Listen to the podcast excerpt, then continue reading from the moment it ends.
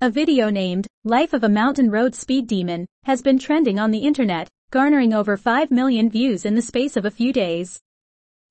The video is nothing short of ordinary and crude. It uses the Wojak meme, a crudely drawn digital portrait of a bald-headed man with an expression that borders between expressionless or wistful, and artificial intelligence voice dubbing for dialogue. It depicts the story of how a young car fanatic, who works at a convenience store, recklessly bought a heavy motorcycle on credit out of vanity and megalomania. His motorcycle attracted a fellow female car fanatic to become his girlfriend, but she later dumped him after using him as a cash cow. Overwhelmed by debt, past trauma from getting cheated on and his ambition to become an internet celebrity, Wojak finally crashed into a car in a motor race, where his death became material for a live stream video by another internet celebrity. Stripping away any trace of visual or audio aestheticism, the video has only dialogue and plot to speak for itself. Perhaps this is the very reason viewers find it oddly compelling and resonant on a deeper level. It sheds light into the values, mood and angst of young people nowadays, whether it is a lack of financial discipline, problematic values in relationships, or social media obsession.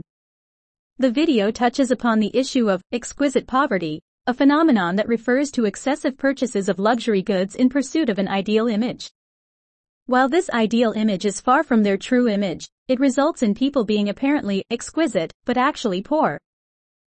This issue is associated with the lying flat concept. Instead of saving to buy a house or car or planning for marriage and parenthood, young people spend money on food, travel or their hobbies, things that are easier to obtain, bringing instant gratification and vanity. The video unveils the pitfall of masculinity and how it could sow the seed of misogyny. Wojak was a heterosexual male who relied on wealth to showcase his masculinity, regardless of his financial status. For his first girlfriend, his ego and vanity had him borrowing money to satisfy her every need.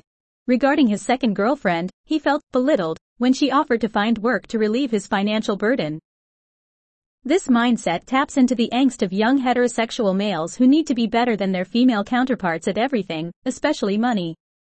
When this relationship is reversed, they tend to feel insecure or become a control freak, and when rejected or dumped, they start attributing misogynistic labels to women, such as gold diggers or fickle, instead of reviewing themselves for mistakes. In the zero-sum game of a patriarchal society, men are often expected to be leaders or the dominating party in the public arena. Wojak viewed himself as a nobody working in a convenience store, so turned to his hobbies to seek status. This kind of pressure to prevail over others might also be why the hot-headed protagonist would do anything, even at the price of his own life, to win a race against a stranger. After all, racing is the only thing he was ever good at, or so he believed. The final problem with young people might be their obsession with social media. Wojak's behavior mainly stemmed from his desire to garner more attention or emulation on social media, whether it was from sharing new riding tricks or trying to attract girlfriends. For young people, the need to win the approval of their friends, followers, or even society can be an overwhelming pressure.